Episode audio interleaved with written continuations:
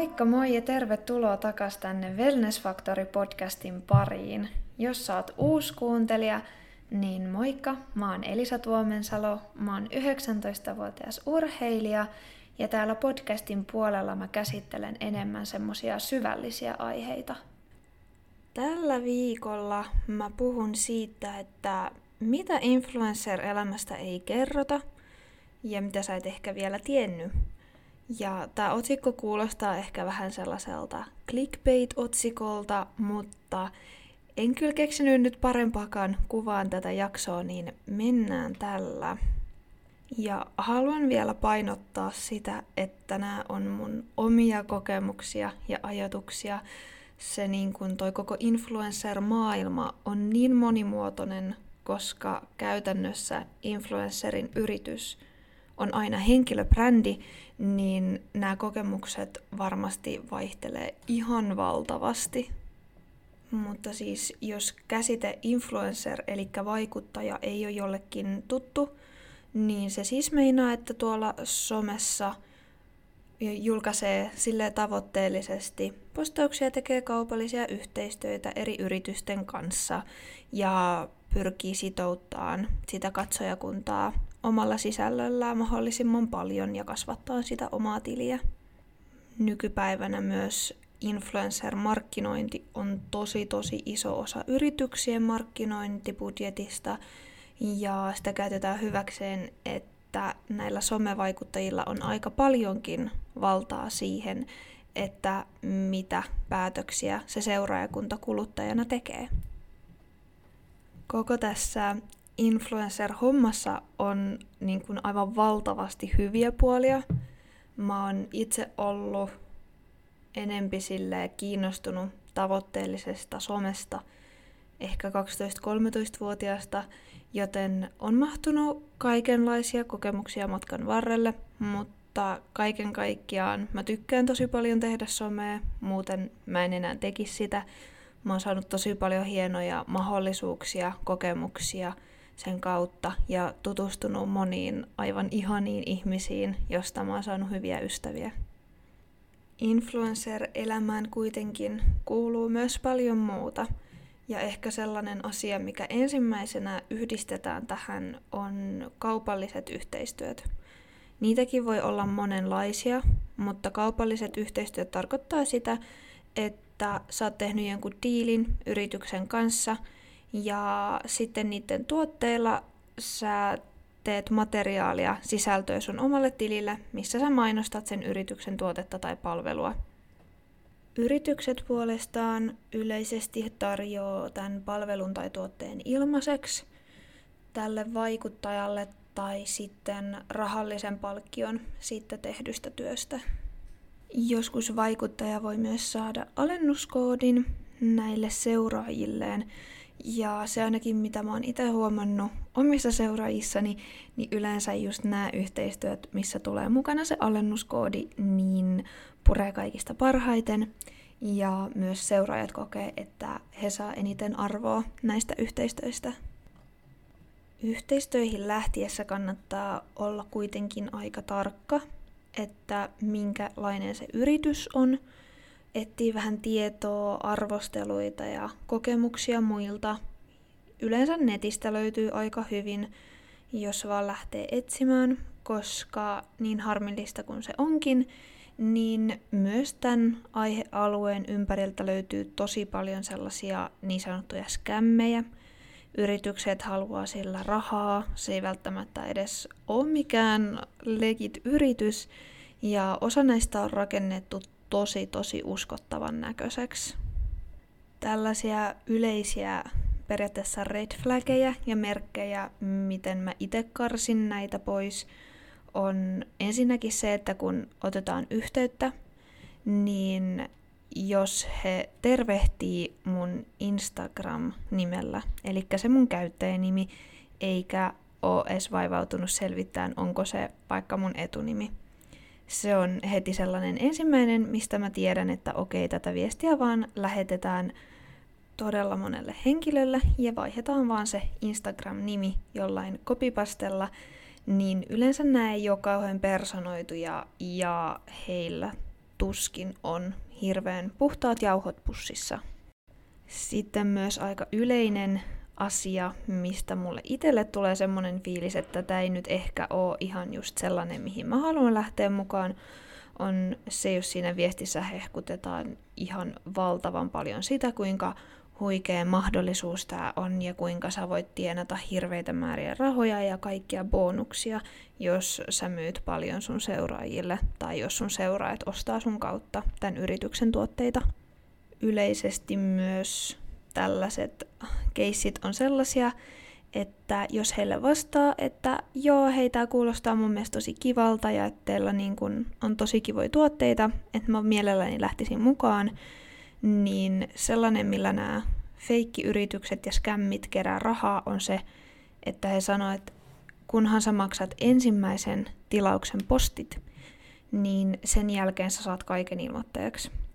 Ja mulla on myös itsellä mennyt rahaa tällaisissa tapauksissa. Silloin kun mä olin nuorempi, niin kuin mä sanoin, niin mä aloitin tällaisia hommia joskus silloin 12-13-vuotiaana, enkä osannut vielä tunnistaa näitä varoitusmerkkejä, niin, niin niitä rahoja ei sieltä saa takas ja sieltä ei minkään sortin tuotteitakaan sitten tuu.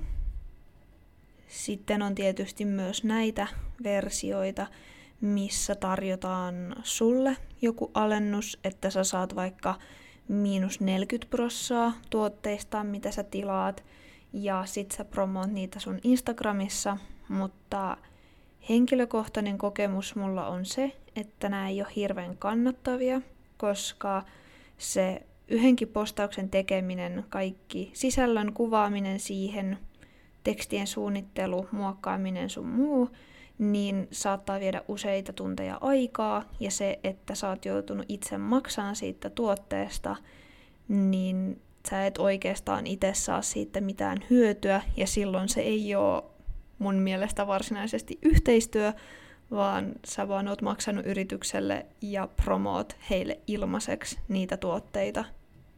Joten heti alusta asti kannattaa olla tosi tiukka sen kanssa, että ei lähde yhteistöihin, missä joutuu itse maksamaan rahaa siitä, koska harmillisen monissa tapauksissa siitä ei saa itselleen mitään vastinetta. Myös monet tällaiset ihan kunnolliset yritykset, jotka tekee paljonkin yhteistyöjuttuja näin, niillä on yleensä eri sellaisia yhteistyöohjelmia, jotka sitten määräytyy sen mukaan, että mihin haarukkaan sun seuraajamäärä putoaa, mutta aika harvat yritykset lähtee loppuviimeksi tarjoamaan sulle automaattisesti rahaa. Etenkin jos sä oot pienempi tekijä. Ja näissä tapauksissa se yritys ei kato oikeastaan hirveän usein sitä, että kuinka sitoutuneita sun seuraajat on ja esim. vaikka prosentuaalisesti kuinka moni oikeasti ostaa sun kautta niitä tuotteita, mitä sä promoot, tai että kuinka laadukasta se sisältö on, mitä sä teet, vaan he katsoo sitä seuraajamäärää ja sitä volyymiä, mitä sun tilillä on. Ja tämä on semmoinen asia, missä mä koen, että mulla itsellä on paljon haasteita, just että uskaltaa oikeasti pyytää sitä rahaa, koska se, että jos sä näet paljon vaivaa siihen sun tekemään sisältöön, jos sä haluat tehdä tätä työkses, niin silloin se on asia, mitä pitää pystyä vaatimaan ja neuvottelemaan niistä asioista, koska tuskin sä sun päivätyössäkään käyt ilman, että sä saat siitä mitään palkkaa, vaikka sä teet siellä hommaskunnolla. Mutta mä kyllä sanoisin, että silloin kun yhteistyötä lähtee tekemään, niin se on tosi hyvä juttu tehdä sellaisia vaihtokauppoja, että tekee sitä sisältöä niin, että saa vastikkeeksi ilmaiseksi palveluita tai tuotteita. Ja suurin osa yhteistyötä, mitä mä oon tehnyt, niin on ollut juurikin tällä menetelmällä. Ja mä oon kyllä ollut tosi tyytyväinen. Mutta siinä kohtaa, kun alkaa liikkuun jotain tällaista rahallisessa arvossa mitattavaa asiaa, mistä sä teet just sisältöä, niin tulee jonkin verran sellaisia asioita, mitkä pitää ottaa huomioon. Esimerkiksi kaikki verotus, sun muut. Eli jos sä saisit pelkästään noita PR-paketteja ja että sä saat ilmaiseksi näitä palveluita ja tuotteita niin, että sä tota, teet siitä sisältöä vastapalvelukseksi, niin sun pitää näistä saaduista palveluista ja tuotteista maksaa veroa. Ja monilla pienemmilläkin vaikuttajilla, mihin mä itsekin lukeudun, niin on haaveena jossain kohtaa tehdä somea täyspäiväisesti, mutta siinä kohtaa sitten tulee mietittäväksi se, että sun pitää itse huolehtia siitä, että sulle kertyy eläkettä. Ja sitten että se saattaa aika paljon vaatia, että sä pystyt oikeasti tekemään sillä voittoa ja elättää ittees. Jos siis haluaa jossain kohtaa lähteä enemmän tekemään somea ja isommin yrittäjänä, niin, niin kannattaa vähän katsoa, että kuinka paljon esimerkiksi tunteja sulla menee yhteistyöiden tekemiseen ja miettiä, että haluatko sä alkaa laskuttaa vaikka tuntipalkalla tai sitten projektipalkalla. Ja kannattaa aina neuvotella yritysten kanssa, niin kyllä siitä sit yleensä löytyy joku yhteisymmärrys, mikä toimii molemmin puolin. Sitten myös yksi mun mielestä aika tärkeä asia on se, että työ ja vapaa-aika voi olla tosi vaikeita erottaa toisistaan. Helposti se menee siihen, että jos sä oot sosiaalisen median vaikuttaja, niin sitten tulee semmoinen tunne, että jos tekee jotain, niin vähän niin kuin kaikesta pitää postata ainakin storiin. Ja sitten se saattaa olla helposti niin, että se itse hetki menee sulta ohi, kun sä elät sitä vaan sen puhelimen ruudun kautta. Mä esimerkiksi itse oon tehnyt silleen, että välillä jos mä teen jotain, no mä voisin esimerkkinä käyttää itse asiassa mun ja Jeren äh, reissua luontopolulle. Me käytiin Helvetinjärvellä, me oltiin yön yli siellä telttailemassa ja mä kuvasin kahteen yhteistyöhön siellä materiaalia. Ja tota, mulla oli ne yhdet tietyt kohdat siitä – Mulla oli jo vähän visio, että minkälaista matskua mä haluun. Meillä meni yhteensä siellä ehkä joku parisen tuntia siihen, että me otettiin niitä kuvia ja näin. Sitten mä siirsin mun kamerasta ne mun puhelimelle, mutta sitten mä lajatin mun niin kun, puhelimen rauhaan ja halusin nauttia ihan vaan siitä, että me ollaan siellä luonnossa. Ja sitten mä pistinkin mun puhelimen pois ja päätin, että mä katon ne sitten vasta, kun me ollaan tultu pois sieltä metsästä ja käyn ne sitten läpi. Ja se voi välillä olla tosi vaikeeta. Mullakin, uh, mä tykkäsin tosi paljon niistä matskuista, mitä me saatiin kuvattua, niin mulla tuli, että no mä haluan heti mennä editoimaan ne ja saada ne valmiiksi, mutta sitten kun asettaa noita rajoja sen oman vapaa-ajan ja työn välille, niin niistä kannattaa pitää aika tiukasti kiinni. Se on myös yleensä aika tökeröä muille ihmisille, jos sä oot jonkun seurassa ja oot koko ajan nenä kiinni puhelimessa, oli se sitten kaveri tai kumppani, perheenjäsen, niin mä esimiten on tehnyt silleen, että jos mun pitää just silloin postata jotain, niin mä sanoin, että hei, että mä laitan nopeatan vaikka IG-postauksen, että mä pistän mun puhelimen ihan just pois, mutta mä kyllä kuuntelen sua, että voit niin kuin jatkaa juttua. Ja tuossa tosiaan ohimennen sitäkin mainitsin, että vaikka siellä metsässä meillä meni se parisen tuntia kuvailla niitä matskuja, niin jotkut saattaa miettiä, että mitä se sitten oikeasti vaatii, että niitä yhteistöitä saa toteutettua. Se vaihtelee tosi paljon, ihan senkin mukaan, että minkälainen yhteistyö on kyseessä, mutta sitten myös sen mukaan, että mitä tämän yrityksen kanssa on sovittu, että paljonko sitä materiaalia pitää tehdä ja missä muodossa. Onko kyse esimerkiksi pelkästään Instagram-storeista tai pitääkö tehdä feedipostauksia, reelsejä, YMS. Mutta jos mä silleen lähden yleistään esimerkiksi, että miten mulla jakautuu noi hommat, niin kun mulla tulee joku yhteistyö ja mä saan mun tietoon, puhutaan nyt vaikka, että kyseessä on tuoteyhteistyö. Mä saan tietää, että mitä tuotteita siinä on ja mikä on niin kun pääfokuksessa, eli mitä tuotetta mun tulee nostaa kaikista eniten esille, niin sellaiseen suunnittelutyöhönkin saattaa mennä aika kauan. Tai puhutaan ehkä parista, kolmesta tunnista. Jotain sellaista riippuu aina vähän siitä, että kuinka nopeasti se visio oikein päähän tulee. Ja sitten pitää miettiä se, että miten sen saa toteutettua. Toteutuksessa on tärkeää ottaa huomioon se, että tämän yhteistyöyrityksen kilpailevia merkkejä ei näy sun materiaaleissa. Mä itse pyrin tekemään silleen, että jos mulla on joku just brändi, mitä mä mainostan, niin mulla on päällä sellaisia vaatteita, missä ei ne logot kauheasti vie huomioon tai ei ehkä edes näy. Sitten mä aina mietin, että minkälainen lokaatio ja miljö olisi paras, että millaisen tunnelman mä haluan tähän matskuun, mitä mä menen tekeen, miten mä laitan itteni, tarviiko mun edes laittaa itteeni vai haluaako yritys pelkästään tuotekuvia vai silleen just, että myös mä näyn niissä. Ja varsinkin kun täällä Suomessa asuu, niin on otettava isosti huomioon sääolosuhteet. Eli kun se aurinko ei paista joka päivä, niin se saattaa tuottaa jonkin verran haasteita. Ja sitten kun tämä on saatu kaikki suunniteltua ja mennään kuvaamaan, niin siinä kuvauksessa saattaa mennä, tai ehkä yleisesti menee, mitä mä sanoisin, 45 minuutista muutamaan tuntiin.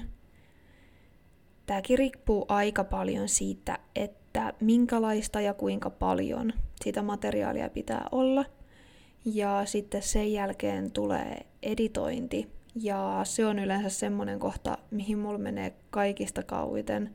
Mä en ikinä muokkaa esimerkiksi mun vartaloa tai kasvojen piirteitä, vaan mä vaan muokkaan kuvien vähän valotuksia, värejä tällaista. Mutta sitten vaikka reelsit, Instagram-storit sun muut, niin ne pitää tehdä videoeditillä, mihin saattaa sitten mennä pidemmänkin aikaa.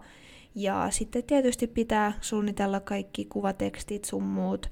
Ja yleisesti mä vielä erillisellä ohjelmalla teen storeihin kuvamatskua, missä mä nostan vielä enemmän esille sitä brändiä ja tuotteita, mitä mä mainostan. Ja kannattaa myös paljon miettiä sitä, että minkälaista sisältöä sä haluat tehdä, koska no kaikki on varmaan kuullut sen, että se mitä sä pistät nettiin, niin se myös pysyy siellä. Ja se on aivan totta. Se todella on. Mulla on itsellä ollut somet käytössä about 9-vuotiaasta asti, eli semmonen kymmenisen vuotta nytten, 10-11, ja sanotaan näin, että se materiaali, mitä silloin yhdeksänvuotiaana pisti vaikka Facebookiin, on aika erilaista, mitä mä nykyään teen. Ja vaikka ne poistaisi siitä mainstream-fiidistä, niin ne silti pysyy aina tallella siellä jossain pilvessä, niin kannattaa pitää se mielessä. Ja mitä tuohon oman näköiseen sisällön tekemiseen tulee, niin mä itse koen tärkeäksi, että mä pystyn tekemään sellaista sisältöä, mikä tuntuu mulle oikealta, mistä mä nautin. Ja se ei aina vastaa sitä, että mistä vaikka Instagramin algoritmi tykkäisi. Ja mä koen, että se on ehkä yksi syy, minkä takia mun tili ei ole kasvanut niin paljon kuin se ehkä olisi voinut. Ja tänäkin vuonna mulla on luvut laskenut siellä. Mä itse asiassa teinkin siitä just hetki sitten Instagram-postauksen, mutta se on tosi tärkeää pysyä aitona itselleen ja oikeasti ottaa hetki sille, että miettii, minkälaista sisältöä haluaa tehdä, mikä on se sun juttu, mikä on ne pääteemat, mihin sä haluat keskittyä ja minkälaisia yrityksiä sä haluat promota. Koska mulla esimerkiksi mä oon tosi tarkka sen kanssa, että jos mä koen, että joku yritys ei kohtaa mun arvoja, niin mä en halua mainostaa sitä. Ja siinä kohtaa mä kieltäydyn yhteistyöstä. Sitten myös tietysti se tuo omat haasteensa ja ehkä painettakin siihen, jos haluaa somea tehdä kokopäiväisesti yrittäjänä, koska sit saattaa helposti tulla tunne, että ei ole varaa kieltäytyä niistä yhteistyöistä, mitä tulee, mutta se on sitten taas jokaisen itsensä mietittävä, että miten arvottaa eri asioita ja että mitkä on sellaisia yhteistyöitä, että mihin haluaa lähteä mukaan ja mitkä tuntuu just sulle hyvältä. Koko tämä vaikuttajayhteisö ja markkina on mun mielestä tosi mielenkiintoinen juttu silleenkin, että tämä on aika lailla kaikesta muusta poikkeava juttu. Näillä markkinoilla on valtavasti tekijöitä ja tosi monenlaisia. Ja mäkin olen itse kuullut sitä, että nyt on jo niin paljon vaikuttajia ja influenssereita ja kaikkea, että miten mä kuvittelen, että mä pystyn nouseen sieltä pinnalle ja tekemään itsekin sitä. Mutta tässä asiassa on se, että jos sua seuraa joku yksi henkilö siellä Instagramissa, niin se saattaa seurata koko sen skenen influencer-yhteisöä. Eli periaatteessa te ette niin kuin poissulje toisianne, ja mä tykkään hirveästi itse ajatella, että tässä ollaan niin kuin periaatteessa työkavereita tai sillä, että tsempataan toisiamme eikä kilpailla toisiamme vastaan, vaikka just Instagramista löytyy paljon henkilöitä, jotka tekee samankaltaista sisältöä kuin minä. Tämäkin asia kuitenkin pitkälti riippuu siitä, että minkälainen asenne sulla on, koska esim. mä koen tosi isoksi rikkaudeksi, että mä oon pystynyt verkostoitumaan näiden henkilöiden kanssa ja sieltä on paljastunut tosi upeitakin persoonia ja on ollut ihan tosi kiva vaihtaa niin kuin kokemuksia ja ajatuksia just vaikka somen tekemiseen liittyen, niin kannattaa ylipäänsäkin mennä sille avoimin mielin ja positiivisella asenteella ja muistaa, että tietyllä tapaa kaikki on samassa veneessä, jotka tätä hommaa tekee. Kuitenkin paljon myös näkyy henkilöitä, jotka ei ajattele näin, eikä välttämättä toimi tämän mukaan. Ja ei sillä, kaikilla on omat tavat toimia ja olla. Mä en todellakaan halua heittää shadyä kenenkään päälle tai lähteä mollaamaan ketään, vaan sanon vain, että miten mä itse koen asioita mutta paljon on törmännyt sellaiseen gatekeepingiin, eli jos joku vaikka isompi tili on selvittänyt, että joku asia toimii, tai voi olla kyllä pienempikin tili, ei sillä niinkään ole väliä, mutta on saanut selville, että hei, tämä asia toimii tosi hyvin ja että uusi algoritmi tykkää tästä asiasta ja näin, niin sitä ei kerrota että sitä yritetään aika pitkällekin pitää salassa, ettei sit muut saisi siitä, siitä sitten apuja omalle tililleen.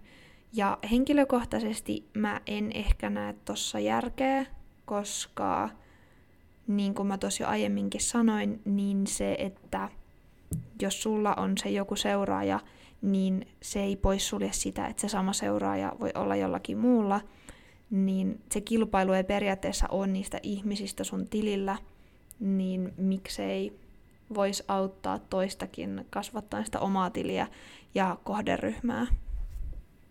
Tämä jakso alkaa olla jo aika pitkä itse asiassa tässä kohtaa. Mä veikkaan, että mulla löytyisi vielä paljon muutakin puuttavaa tästä aiheesta ja tuun luultavasti tekeen jossain kohtaa ainakin toisen jakson näistä asioista. Mä myös tuolla Instagramin puolella kyselin teiltä, että mitkä asiat kiinnostaa ja nämä asiat kaikkiin influencer-juttuihin liittyen nousi aika kovasti pinnalle, niin mielelläni näistä kyllä puhun. Ja tähän loppuun, niin ehkä mun isoimmat oivallukset itellä ja että mikä on toiminut mulla on ollut se, että kun mä oon vaan lähtenyt tekemään sitä omaa juttua – Mä oon useamman kerran lähtenyt tekemään sisältöä silleen, mitä mä oon ajatellut, että mistä mun seuraajat tykkää eniten, mikä olisi paras algoritmille, että saisi eniten porukkaa mun tilille tai jotain muuta vastaavaa, mutta mä koen, että mä pystyn tekemään paljon paremmin somea, kun mä teen sellaista mun näköistä sisältöä. Ja se näkyy myös ulospäin. Mullakin vaikka ei ole kymmeniä tuhansia seuraajia, niin se on tosi palkitsevaa, että ne seuraajat, mitä mulla on, niin oikeasti katsoo mun sisältöä ja useimmat on pistänyt viestiä, että he löytää arvoa siitä, mitä mä teen. Ja se on tosi palkitsevaa, se tuntuu tosi hyvältä. Ja en kyllä voi kuin suositella, että oikeasti kuuntelee, kuuntelee itteensä ja tekee sitä omaa hommaa. Tässä nyt alkaa oleen tämän viikon jakso aika lailla valmis. Ja olisi kiva kuulla, että tuliko täällä yllätyksiä, mitä sä et ehkä vielä tiennyt, ja että mitkä meni toisin, mitä oot ehkä ajatellut tällaisessa influencer-elämässä. Ja mulla ei tässä ole enää enempää lisättävää tähän jaksoon, niin kiitos paljon, että olit täällä kuuntelemassa ja ollaan kuulolla taas ensi perjantaina.